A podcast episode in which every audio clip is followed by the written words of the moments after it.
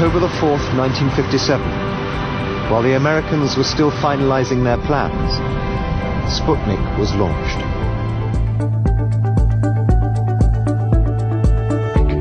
Ήταν 4 Οκτωβρίου του 1957 όταν εκτοξεύθηκε το Sputnik, ο πρώτος δορυφόρος στον κόσμο. Εκείνη τη χρονιά ο διάσημος Έλληνας επιστήμονας, Σταμάτης Κρυμιζής, ήταν πρωτοετής φοιτητής στην Αμερική και αυτό το γεγονός αποδείχτηκε κομβικό για την εξέλιξη της επιστημονικής του σταδιοδρομίας. Ο Σταμάτης Κρυμιζής είναι ένας άνθρωπος που κατάφερε, ξεκινώντας από το γραφικό χωριό Βροντάδο της Χίου, να κατακτήσει το χώρο του διαστήματος, συμπληρώνοντας ένα βιογραφικό που θα ζήλευαν πολύ. Στην πολυετή πορεία του έχει πετύχει πλήθος διακρίσεων και βραβεύσεων, ένα αξιοθαύμαστο ερευνητικό έργο, μια πλούσια και διακεκριμένη καριέρα αλλά και μια αδιαφεσβήτητη επιστημονική προσφορά. Είναι ένα πρόσωπο γεμάτο δημιουργικές εμπειρίες. Είμαι ο Γιάννης Πανταζόπουλος και ακούτε ένα επεισόδιο της σειράς podcast της LIFO «Άκου την επιστήμη». Για να ανακαλύψετε και τις υπόλοιπες εκπομπές μπορείτε να μας ακολουθείτε στα Google Podcast, στο Spotify και στα Apple Podcast. Είναι τα podcast της LIFO. Η συναρπαστική περιπέτεια της ζωής του ξεκίνησε ουσιαστικά στα 18 του χρόνια, όταν έφυγε για την Αμερική, για να σπουδάσει στο Πανεπιστήμιο της Μινεσότα. Στη συνέχεια έλαβε το πτυχίο της φυσικής το 1961 από το Πανεπιστήμιο της Αϊόβα και βρέθηκε υπό την καθοδήγηση του James Van Allen, ο οποίος ανακάλυψε τις ομώνυμες ραδιενεργές ζώνες γύρω από τη Γη. Το 1968 ανέλαβε την ηγεσία της ομάδας διαστημικής φυσικής του Πανεπιστημίου John Hopkins.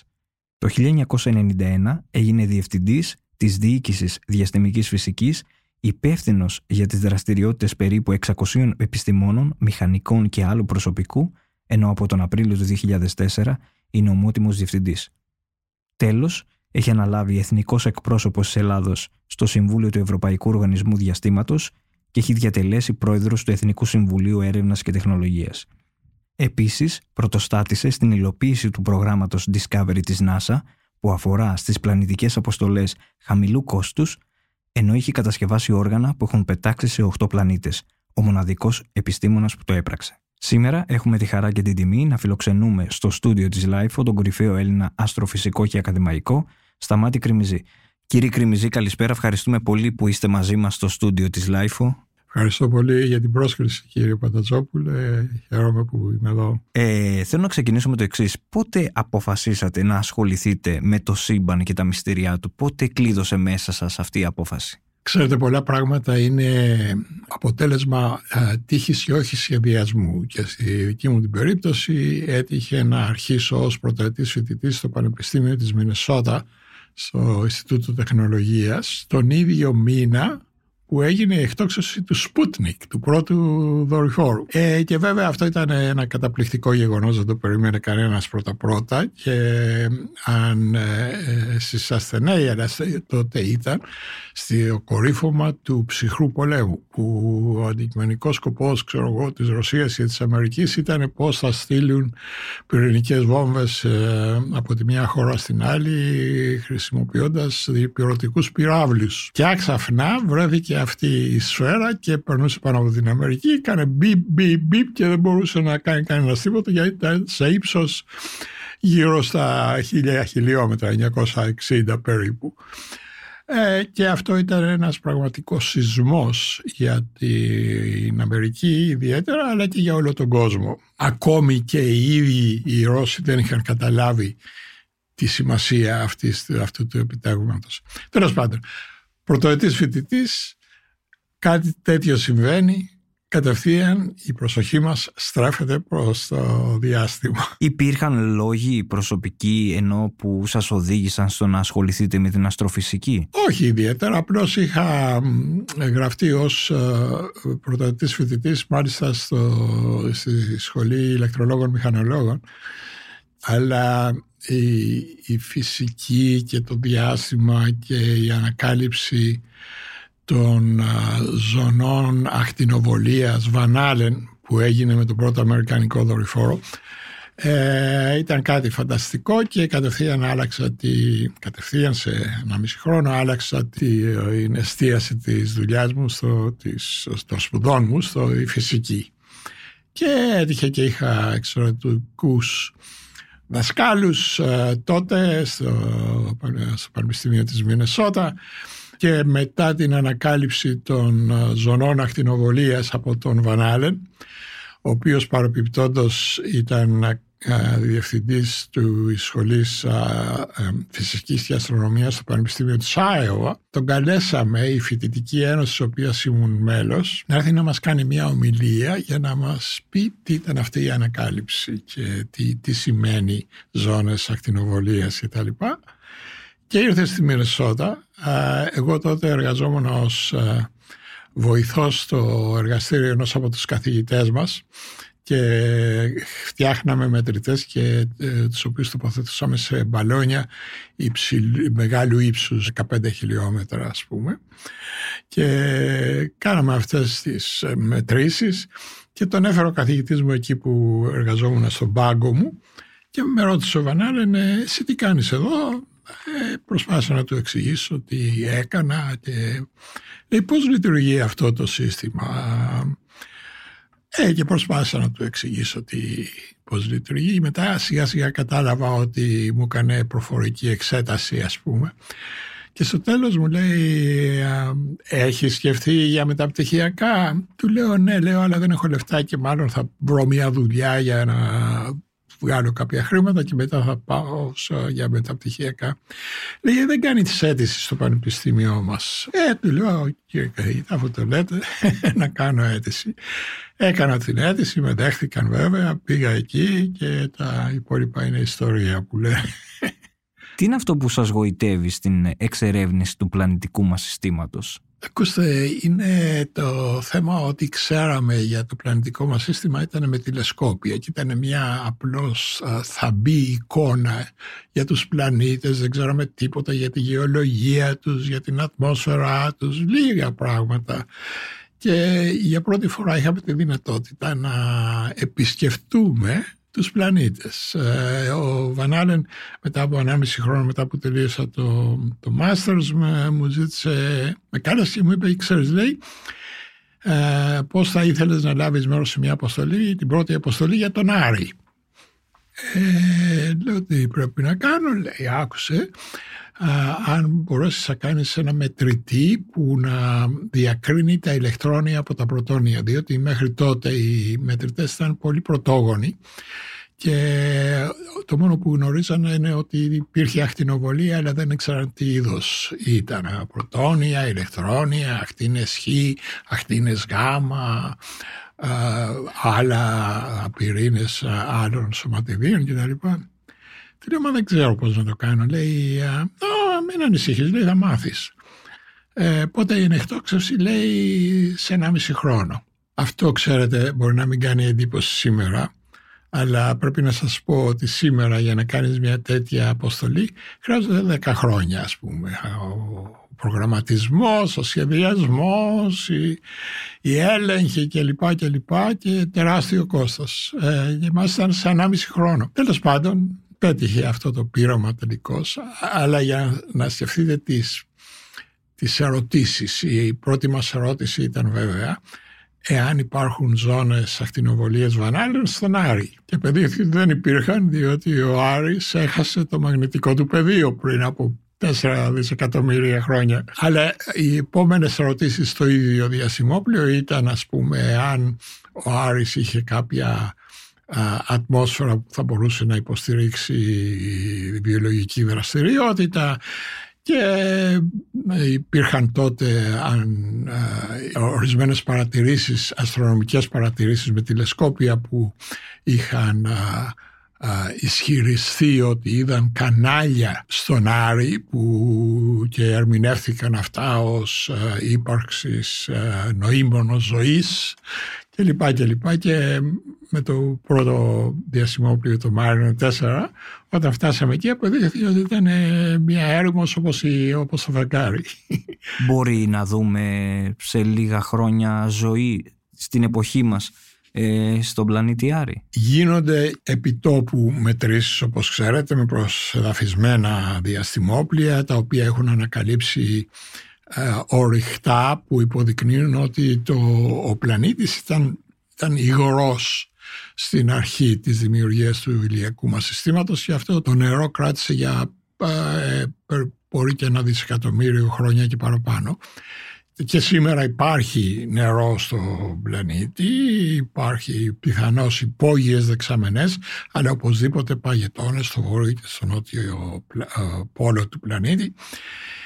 Δηλαδή η πιθανότητα είναι μεγάλη ότι μπορεί να υπήρχε κάποια βιολογική δραστηριότητα τότε που ο Άρης είχε τέτοια ατμόσφαιρα και μπορεί αυτή η βιολογική δραστηριότητα να υπάρχει και σήμερα σε, σε υπόγειες δεξαμενές παραδείγματι.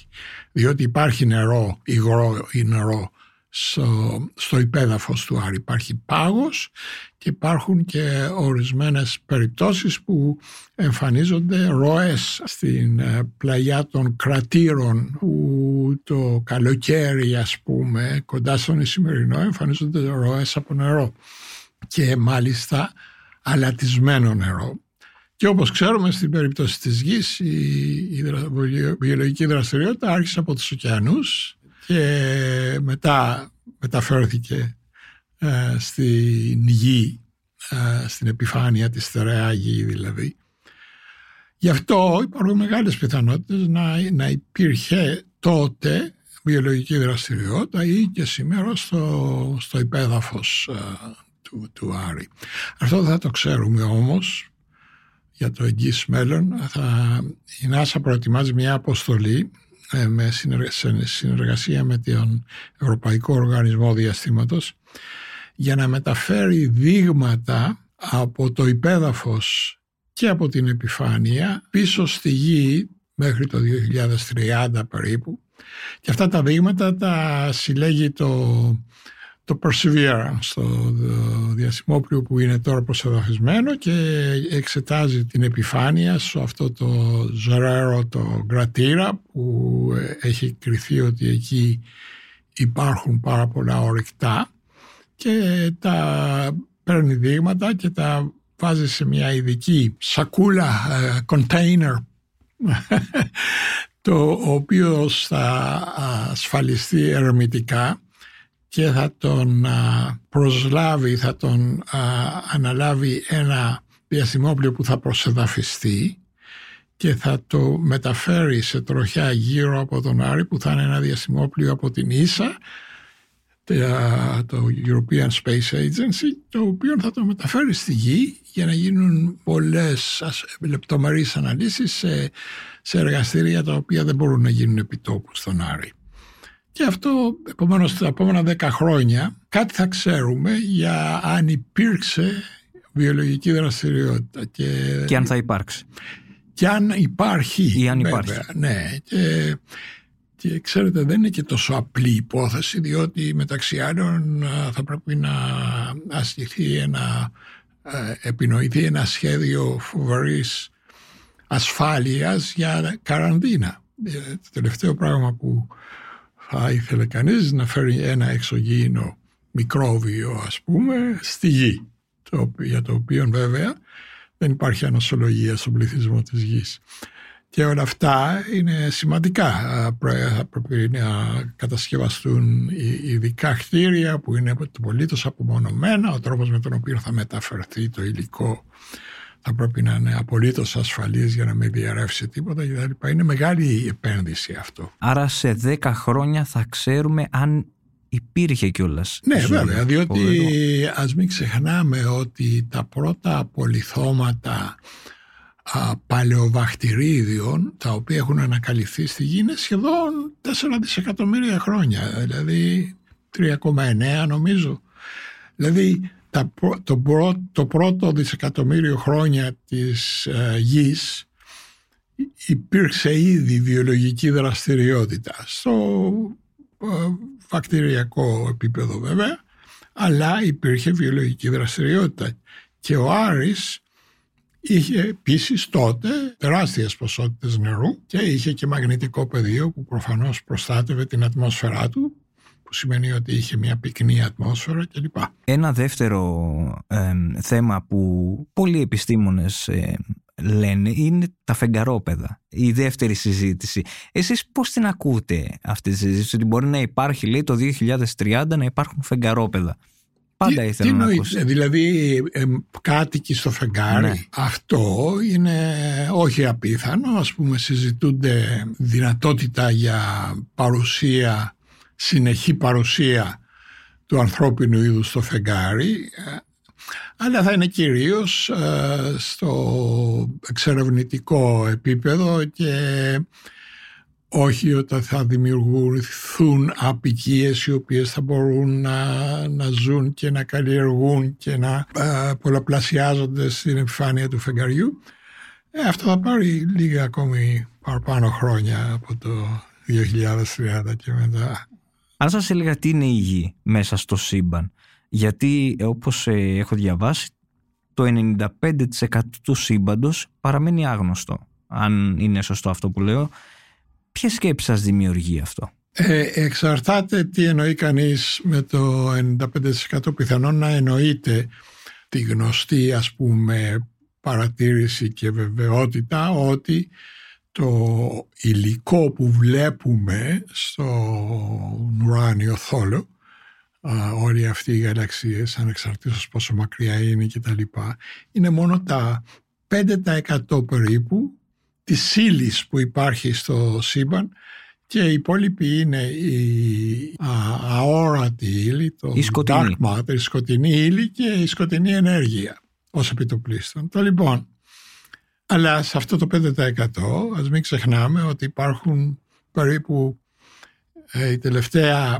οι τελευταίοι υπολογισμοί λένε μέχρι 2-3 εκατομμύρια γαλαξίες. Ο δικός μας είναι, είναι ένας γαλαξίας, έτσι. Και στο δικό μας γαλαξία έχουμε 150 με 200 δισεκατομμύρια ήλιους και ο καθένας από αυτούς, από τους ήλιους, έχει πιθανότατα πλανητικά συστήματα. Ορισμένοι από τους ήλιους μοιάζουν και με, τους δικούς μας, με το δικό μας ήλιο και έχουν ανακαλυφθεί τα τελευταία 20 χρόνια όπως γνωρίζουμε οι εξωπλανήτες. Τι σημαίνει αυτό; Ότι όπως στο δικό μας ε, σύστημα έχουμε πλανήτες που περιστρέφονται γύρω από το κεντρικό άστρο, τον ήλιο μας έτσι και σε άλλα, άλλους ήλιους του, του γαλαξία του δικού μας υπάρχουν πλανήτες που περιστρέφονται γύρω από το κεντρικό άστρο και μάλιστα σε πολλά, πολλοί από αυτούς είναι στη λεγόμενη κατοικήσιμη ζώνη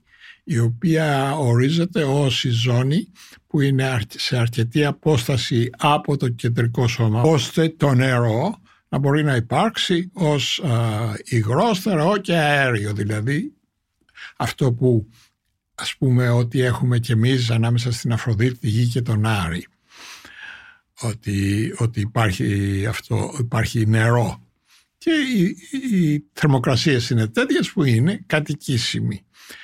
Λοιπόν, οι εξωπλανήτες που έχουν ανακαλυφθεί τώρα είναι αρκετές χιλιάδες.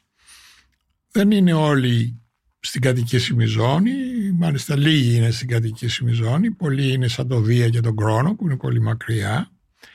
Αλλά υπολογίζεται ότι σε ολόκληρο το γαλαξία μας υπάρχουν μπορεί και 40 δισεκατομμύρια πλανήτες οι οποίοι να έχουν α, ιδιότητες παρόμοιες με τη Γη, βρίσκονται σε κατοικήσιμη ζώνη γύρω από το δικό τους ήλιο. Μόνο στο γαλαξία μας, έτσι, 40 δισεκατομμύρια πλανήτες. Αλλά είπαμε ότι έχουμε δύο 3 εκατομμύρια γαλαξίες. Δεν ξέρω, είναι πολλαπλασιασμός με καμιά εικοσαριά μηδενικά για τον αριθμό των πλανητών που υπάρχουν στο, στο σύμπαν, το ορατό μέρος του σύμπαντος που βλέπουμε με την ύλη που γνωρίζουμε.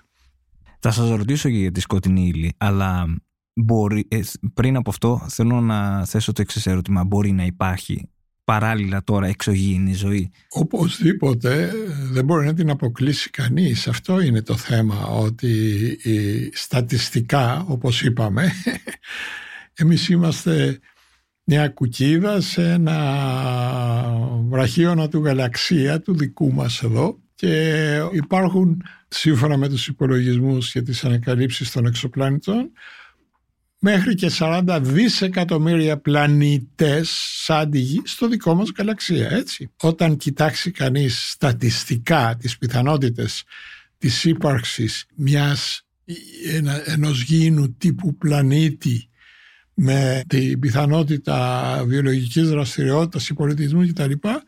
είναι σχεδόν 100%. Για φανταστείτε ο δικός μας γαλαξίας, 40 δισεκατομμύρια πλανήτες, μετά έχουμε, πολλαπλασιάζουμε αυτό με 2-3 εκατομμύρια γαλαξίες, κάντε τους αριθμούς και θα δείτε ότι οι πιθανότητες είναι μεγάλες.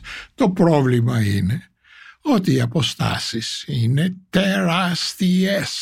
Και αυτό είναι κάτι το οποίο δεν το συνειδητοποιεί κανείς, ε, οπωσδήποτε δεν το βλέπουμε ξέρω εγώ στις επικεφαλίδες των εφημερίων. Εγώ πολλές φορές που μιλάω στα παιδιά, στα λύκεια και στα πανεπιστήμια και τα λοιπά, τους λέγω να, να πάρουμε ως παράδειγμα το πιο κοντινό μας ήλιο που είναι το Α Κεντάβρου και είναι 4,3 έτη φωτός. Δηλαδή, χρειαζόμαστε αν είχαμε κάποιο διασημόπλιο που κινόταν με την ταχύτητα του φωτός, τότε θα έπαιρνε, ξέρω εγώ, 8 χρόνια για να πάμε και να, να το επισκεφτούμε και να γυρίσουμε. Αλλά το πιο γρήγορο διαστημόπλιο που κατασκευάσαμε ποτέ είναι το Voyager 1 και 2. το Voyager 1 κινείται με 61.200 χιλιόμετρα την ώρα. Περίπου 17 χιλιόμετρα το δευτερόλεπτο. Και είναι το πιο γρήγορο που βρίσκεται μακριά από τον ήλιο. Θα σας πω για ένα άλλο όμως. Το λοιπόν αυτό, αν πήγαινε προς την κατεύθυνση του Α Κεντάβρου που δεν κινείται προς αυτή την κατεύθυνση για άλλους λόγους, θα έπαιρνε 26.000 χρόνια για να πάει και να έρθει. Τόσο μεγάλη είναι η απόσταση στην πραγματικότητα. Στο πιο κοντινό ήλιο που παρεμπιπτόντως έχει και πλανήτες, εξωπλανήτες. Φανταστείτε λοιπόν πόσο οι, οι επικοινωνίες είναι, είναι τρομερά δύσκολες με τις αποστάσεις που συζητάμε. Και αυτό υπησέρχεται και σε όλες τις εικασίες για εξωγήινους και από τι μας επισκέφθηκαν και τα λοιπά και τα λοιπά.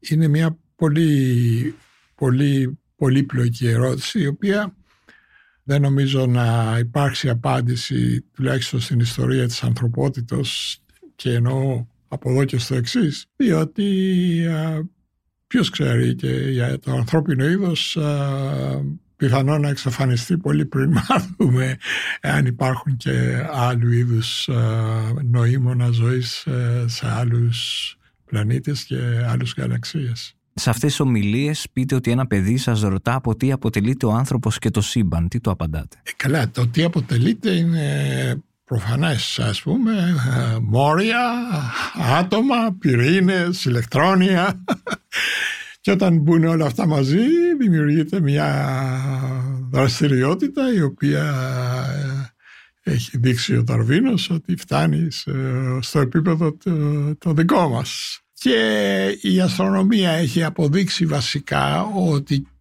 και η υπόλοιπη ορατή ύλη στο σύμπαν έχει τα ίδια συστατικά. Αυτό ξέρετε είναι πολύ σημαντικό. Δηλαδή με το γεγονός ότι μπορούμε με τηλεσκόπια και με φασματογράφους να μετρήσουμε τα ποσοστά ξέρω εγώ του, του σιδήρου ή του οξυγόνου ή του, του αζότου ξέρω εγώ σε κάποιο μακρινό γαλαξία και πιθανώς στα επόμενα χρόνια και σε, στην ατμόσφαιρα ορισμένων από τους εξωπλανήτες. Και δεν υπάρχουν εκπλήξεις σε αυτό. Δηλαδή η επιστήμη μας είναι σε, ε, σε γέρη βάση. Δεν έχει εκπλήξεις και μπορεί και με τον τρόπο που έχει εξελιχθεί να εξηγεί τα φαινόμενα που βλέπουμε γύρω μας στο υπόλοιπο σύμπαν.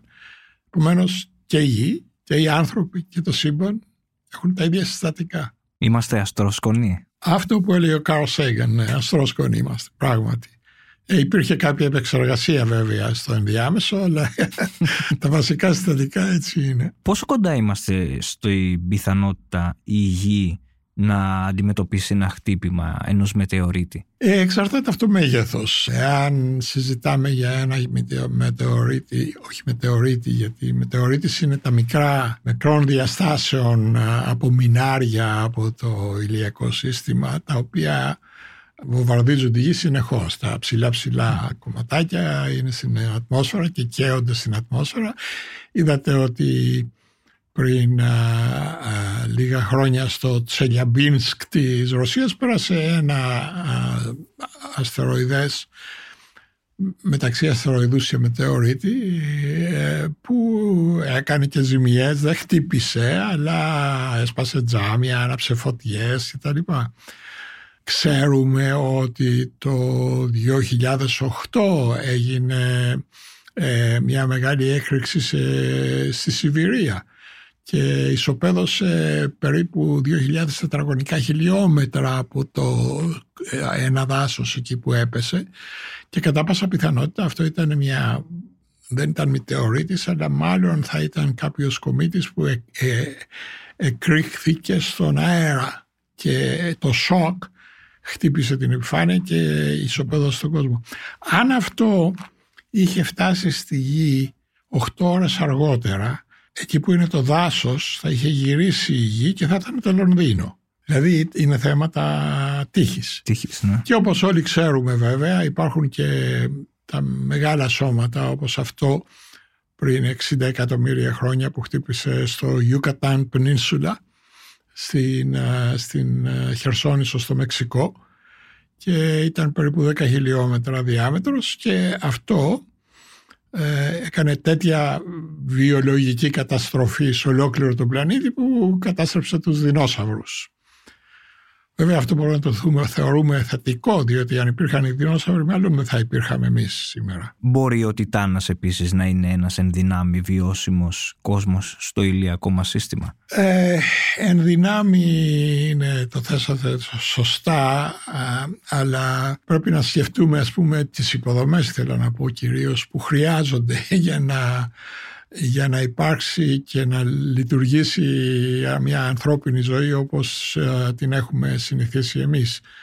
Και ο Τιτάνας, ξέρετε, η θερμοκρασία στην επιφάνεια είναι μείον 180 βαθμοί Κελσίου. Έχει βέβαια και ωκεανούς από μεθάνιο, το οποίο υγρό μεθάνιο, αλλά και αυτό είναι γύρω σε μείον 180 βαθμούς Κελσίου, γι' αυτό είναι και υγρό. Είναι το το λεγόμενο τριπλούν σημείο στη χημεία, δεν ξέρω αν πήρατε ποτέ χημεία, που, που θα, θα, το μάθατε στο γυμνάσιο αυτό, στο Λύκειο, ότι το τριπλούν σημείο είναι η θερμοκρασία που ο πάγος και το νερό και οι, οι υδρατμοί συνυπάρχουν στο της γης. Είναι το μηδέν, έτσι. Το, το λοιπόν, το ίδιο σημείο για το μεθανείο είναι μείον 180 βαθμοί Κελσίου και έχουμε δει πάγο μεθανίου Έχουμε δει λίμνες από μεθάνιο και ποτάμια από μεθάνιο στο Τιτάνα και βέβαια υπάρχουν και ατμοί από μεθάνιο στην ατμόσφαιρα του Τιτάνα. Αυτά τα μετρήσαμε όλα με το Κασίνι το διαστημόπλιο και επίσης και μια κάψουλα η οποία προσοδαφίστηκε ε, κοντά σε μια λίμνη στο Τιτάνα. Έχουμε φωτογραφίσει τα, το δέρτα του ποτα, των ποταμών που αδειάζουν στις λίμνες ή στους ωκεανούς αν θέλετε το Τιτάνα. Αλλά πώς θα είναι δυνατόν να υπάρξει ας πούμε μια ανθρώπινη απικία που θα μπορέσει να επιβιώσει σε μείον 180 βαθμούς Κελσίου; Νερό θα υπάρχει, υπάρχει στο υπέδαφος του Τιτάνα υπάρχει νερό το οποίο θα μπορούσαν δυνητικά να το αντλήσουν. Αλλά τα υπόλοιπα, πώς θα γίνει η καλλιέργεια. Έχουμε στην πραγματικότητα ένα διασημόπλιο που προετοιμάζουμε τώρα στο εργαστήριό μας και θα είναι ένα σαν ελικόπτερο το οποίο θα το πάμε στον Τιτάνα, θα το προσεδαφίσουμε ή μάλλον θα το αφήσουμε στην ατμόσφαιρα. Θα, επειδή θα είναι σαν ελικόπτερο θα, θα καθίσει στην επιφάνεια. Θα κάνει μετρήσεις. Μετά θα ξαναρχίσει τη τη μηχανή του, θα σηκωθεί και θα πάει, ξέρω εγώ, 30 χιλιόμετρα παρακάτω να κάνει άλλες μετρήσεις. Dragonfly είναι το όνομα της αποστολής δεν ξέρω τι είναι, πώς είναι η, η μετάφραση του Dragonfly στα ελληνικά. Είναι ας πούμε το, το πτερωτό δραγόνα. δεν ξέρω αν υπάρχει κάτι τέτοιο. Και αυτό θα εκτοξευθεί το 26-27 προς τον Τιτάνα. Μην ξεχνάμε ότι, ότι ο Τιτάνας είναι 1,5 δισεκατομμύρια χιλιόμετρα από τον ήλιο. Επομένως η θερμότητα του ήλιου είναι ελάχιστη. Είναι το 1% που ό,τι έχουμε στη γη, διότι είναι τόσο μακριά.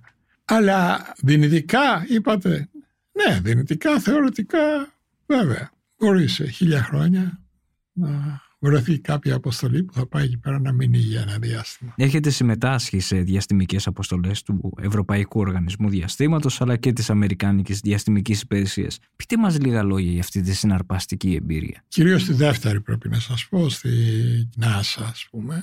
Τι να σας πω, είναι, το θεωρώ μεγάλη τύχη να βρεθώ στη συγκυρία της αρχής της διαστημικής εποχής της ανθρωπότητας και να αρχίσω με το πρώτο δεύτερο σκαλοπάτι ας πούμε. Ε, η ευκαιρία που μου έδωσε ο καθηγητής μου ο Βανάλεν ως μεταπτυχιακός φοιτητής να κάνω το πείραμα για την πρώτη αποστολή στον Άρη το 1963 και καταλαβαίνεις ότι οτιδήποτε εκτοξευθεί από την επιφάνεια της γης και όπου και να πήγαινες δημιουργούσες ιστορία. Υπήρχαν ανακαλύψεις, κάτι, κάτι καινούριο το οποίο δεν είχε δει ποτέ άνθρωπος. Και αυτό δημιούργησε μια ατμόσφαιρα στο εργαστήριο που, είμαστε ως μεταπτυχιακοί φοιτητές και μετά, μετά, μετά διδακτορικοί και καθηγητές που ήταν φανταστικοί. Δηλαδή δεν μπορούσαμε να φύγουμε από το εργαστήριο. Δουλεύαμε μέρα νύχτα, 7 μέρες την εβδομάδα για να προετοιμάσουμε το επόμενο πείραμα. Εγώ ήμουνα στην Άιωβα από το 61 μέχρι το 68. Πρώτα ως μεταπτυχιακός φοιτητής, μετά ως καθηγητής. Και σε αυτό το διάστημα κατασκευάσαμε 8 ή 9 όργανα ε, επισκεφθήκαμε το φεγγάρι, την Αφροδίτη, τον Άρη και εξερευνήσαμε και τη μαγνητόσφαιρα της γης, ε, όλα αυτό σε 7 χρόνια. Σήμερα αυτά είναι ας πούμε αδιανόητα διότι όπως έλεγα προηγουμένως ο, απλώς ο σχεδιασμός μιας τέτοιας αποστολής πριν πάρα πολλά χρόνια. Και βέβαια ήμουν τυχερός ότι το πείραμά μας που προτείναμε τότε ως νέοι επιστήμονες εγώ είχα φύγει από το Πανεπιστήμιο της Άιωβα και είχα πάει στο Johns Hopkins ήδη και ε, μαζί με άλλους συναδέρφους πάλι της ηλικίας μου οι οποίοι είχαν φύγει από το Σικάγο, από, τη, ε, από το Berkeley και τα λοιπά ως φοιτητές και είχαν πάει σε άλλα πανεπιστήμια. Κάναμε μια πρόταση πρωτοποριακή για να να τοποθετήσουμε όργανα στο Voyager 1 και 2. Και αυτή, αυτή η πρόταση παραπιπτόντως δεν περιμέναμε να κερδίσουμε διότι οι, τα άλλα πειράματα που είχαν προταθεί είχαν προταθεί από τους μέντορές μας από το Van Allen στην Άιωβα, από το Simpson στο Πανεπιστήμιο Σικάγο, το Rico Fermi Institute, από τον Anderson, από το Berkeley κτλ.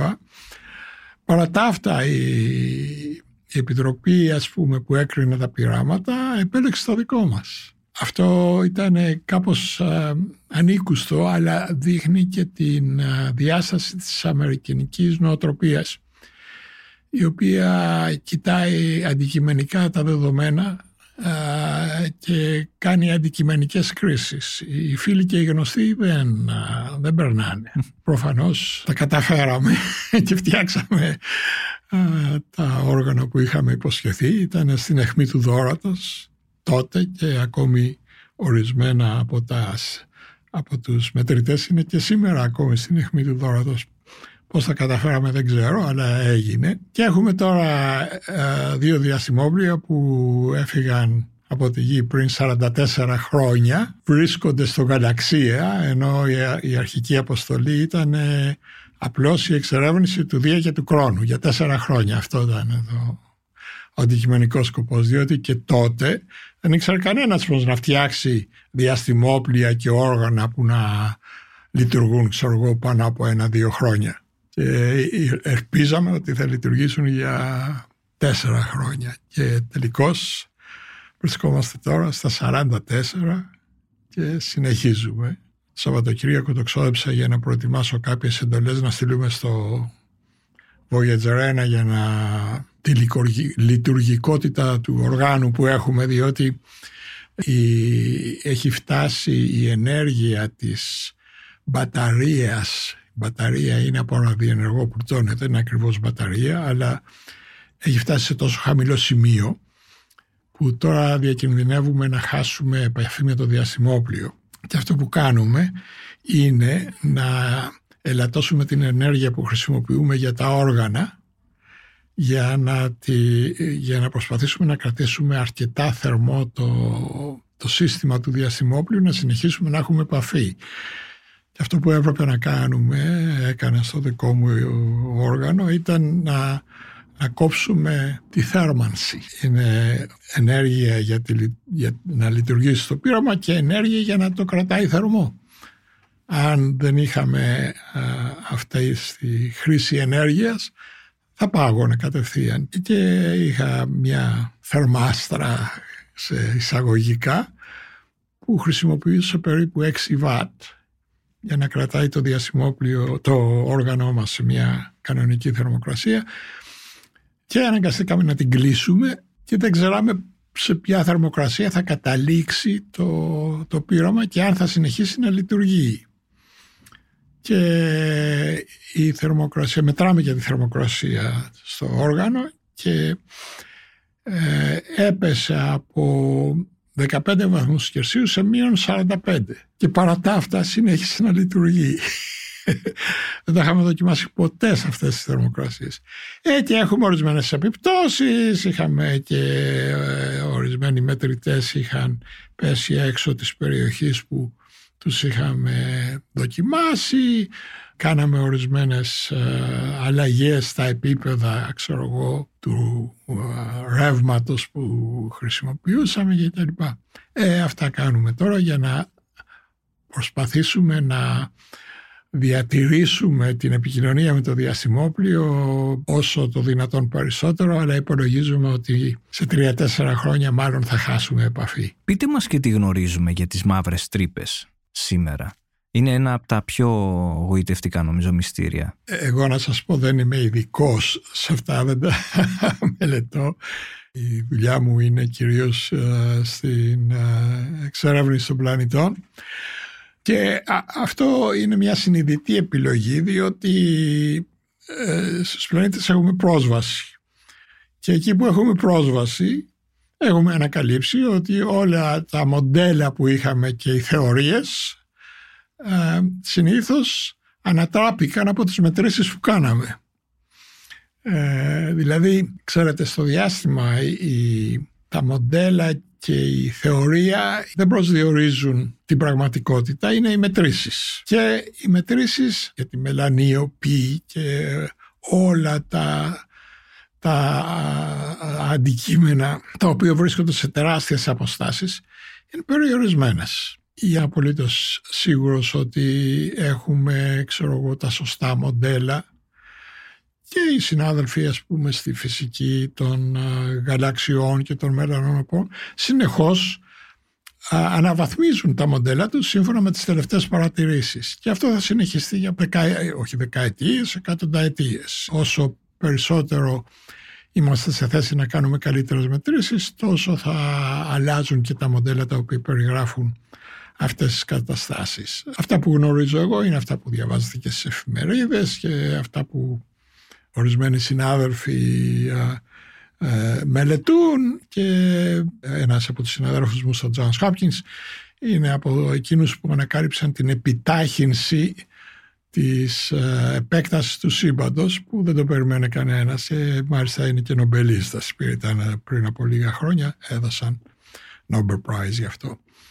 Θέλω να σας πω ότι μπορούμε να κάνουμε εικασίες για το α, για το β, για το γ αλλά πολλά πράγματα δεν μπορούν να αποκλειστούν δίχως να έχουμε δεδομένα. Και τα δεδομένα είναι δύσκολα. Θέλω επίσης να σας ρωτήσω, αν είχατε μείνει στην Ελλάδα, θεωρείτε ότι θα είχατε κάνει την ίδια επιτυχημένη πορεία; Ε, προφανώς όχι.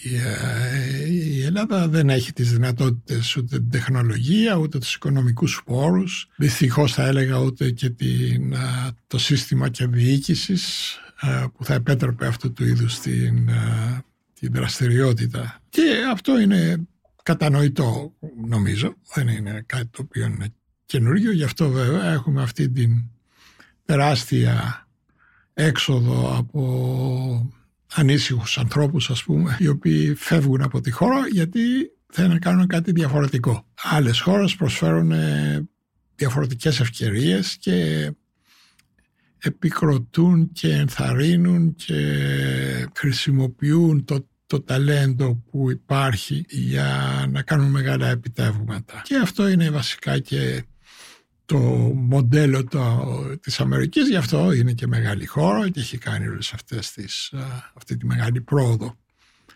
Δεν νομίζω ότι μπορούμε να κάνουμε κάτι τέτοιο. Μπορούμε όμως, με, αν είχαμε φωτισμένη ηγεσία σε όλα τα επίπεδα, να λαμβάνουμε μέρος, να δίνουμε ευκαιρίες στα παιδιά μας και αν μπορούσαν να λάβουν μέρος σε αυτά τα προγράμματα τα προηγμένα και να μείνουν στην Ελλάδα, τότε θα είχαμε μια διαφορετική κοινωνία. Σας είχα ακούσει και πρόσφατα στο Μέγαρο Μουσικής στην πρωτοβουλία του Ιδρύματος Μποδοσάκη για το Πανεπιστήμιο του 2030. Τι πάει λάθος στη χώρα μας, Βασικά τα πολιτικά κόμματα. Το θέμα της πελατιοκρατία και του λαϊκισμού, το οποίο λίγο ή πολύ το χρησιμοποιούν όλα τα κόμματα ιστορικά. Οι δύσκολες αποφάσεις ε, δεν λαμβάνονται και κάθε πολιτικό κόμμα προσπαθεί να αλλιεύσει ψήφους. Δεν γίνεται δουλειά με αυτόν τον τρόπο. Είναι και αυτό που λένε ότι α, ε, δεν μπορείς να κάνεις ομελέτα αν δεν σπάσεις τα αυγά.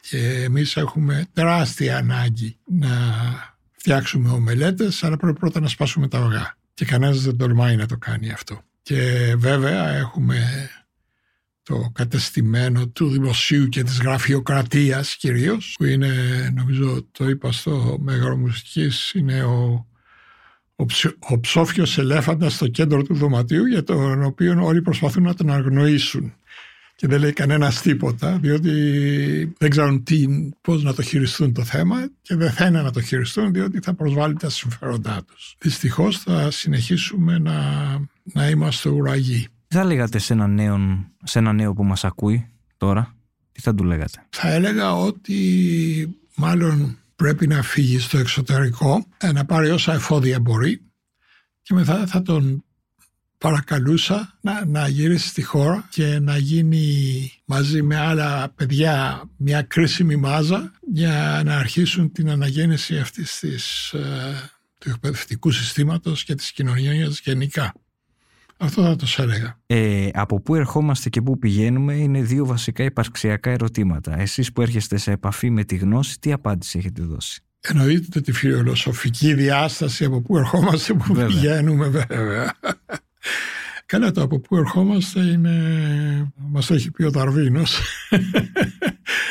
είναι μια εξέλιξη η οποία αν τη σκεφτούμε πολύ καλά, η γη είναι 4,5 δισεκατομμυρίων ετών και ο άνθρωπος είναι μια εξέλιξη των τελευταίων, ξέρω εγώ, 2-3 εκατομμυρίων, αν θέλετε να πάμε αρκετά πίσω, ετών, όχι δισεκατομμυρίων, εκατομμυρίων. Λοιπόν, προφανώς είναι ένα ευτύχημα, αν θέλετε, που υπάρχουμε και το ζητούμενο είναι να μπορέσουμε να διατηρήσουμε το είδος. Όπως όλοι γνωρίζουμε έχουμε αποφύγει μέχρι τώρα το, τον πυρηνικό πόλεμο για αυτοκαταστροφή αλλά δεν σημαίνει αναγκαστικά ότι θα αποφύγουμε και την κλιματική αλλαγή την οποία πολλοί λαϊκιστές την έχουν υποτιμήσει και ο κύριος Τραμπ έλεγε ότι είναι κινέζικο hoax παραμύθι κτλ. Όλα αυτά διακινδυνεύουν την διατήρηση του είδους. Εγώ πάντως είμαι αισιόδοξος. Νομίζω ότι αργά ή γρήγορα η η ανθρωπότητα ξυπνάει και αντιμετωπίζει τον υπαρξιακό κίνδυνο και νομίζω ότι θα το ξεπεράσουμε και αυτό. Και υπάρχουν προφανείς λύσεις που με τη βοήθεια της επιστήμης και της τεχνολογίας μπορούν να εφαρμοστούν, να δοκιμαστούν και θα το ξεπεράσουμε. Αλλά οι προκλήσεις θα συνεχίζονται. Σε αυτές τις ωραίες έναστρες καλοκαιρινές νύχτες πείτε μου μια προσωπική σκέψη που κάνετε. Αισθάνομαι τρομερά ταπεινός διότι κοιτάω τον ένα ουρανό ο δρόμος που έχουμε να διανύσουμε άπειρος και είναι κάπως αποκαρδιωτικό. Αλλά εκεί είμαστε. Τι θεωρείτε σημαντικό στη ζωή, τι σας έχει διδάξει όλη αυτή η πλούσια ερευνητική πορεία; Είναι σύνθετη ερώτηση διότι άλλο η ερευνητική πορεία και άλλο τι θεωρούμε σημαντικό στη ζωή. Προφανώς η έρευνα είναι μέρος της όλης α, πραγματικότητας αλλά το σημαντικό στη ζωή είναι οι, οι αξίες που και η, η άποψή μας και ο τρόπος με τον οποίο συμπεριφερόμαστε στους συνανθρώπους μας, στην κοινωνία. Θεωρώ ότι η ευτυχία είναι το να είναι κανείς χρήσιμο στο συνάνθρωπό του και να αφήσει πίσω του μια πραγματικότητα που είναι καλύτερη από αυτή που παρέλαβε.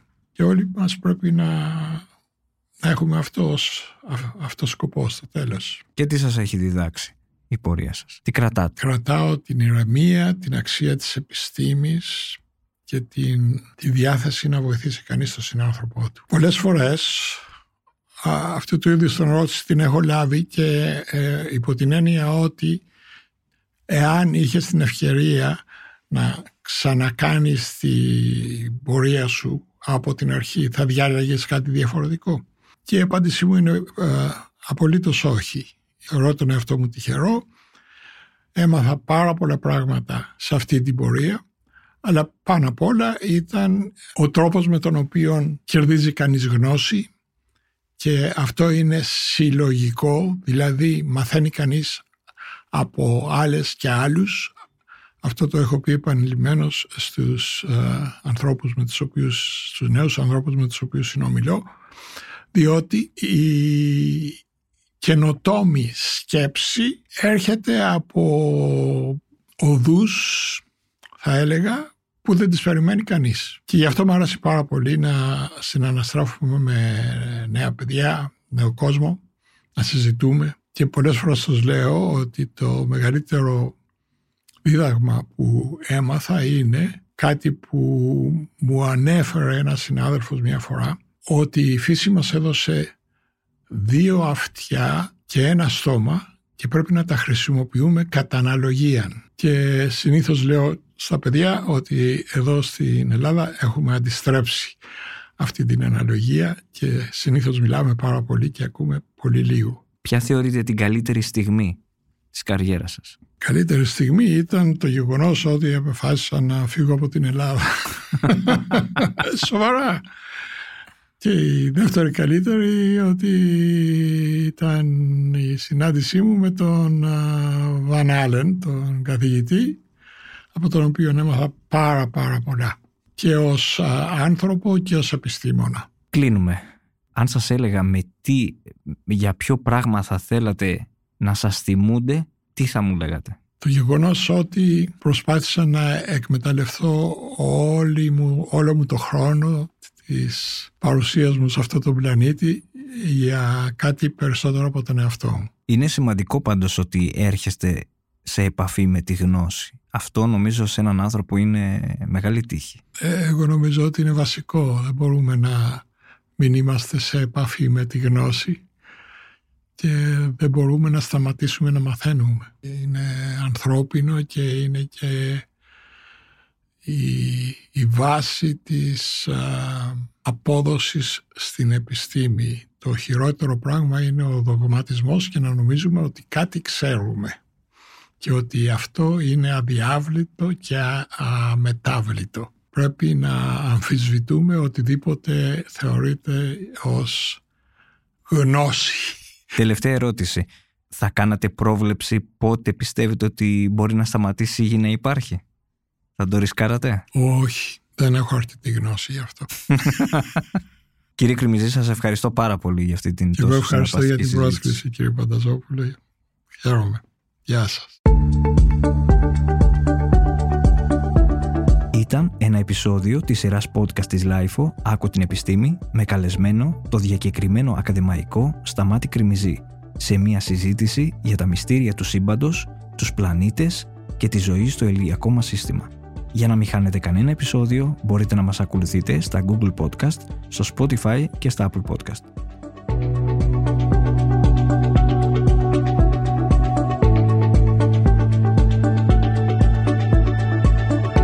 Ηχοληψία, επεξεργασία και επιμέλεια, Φαίδωνας Κτενάς και Μερόπη Κοκκίνη.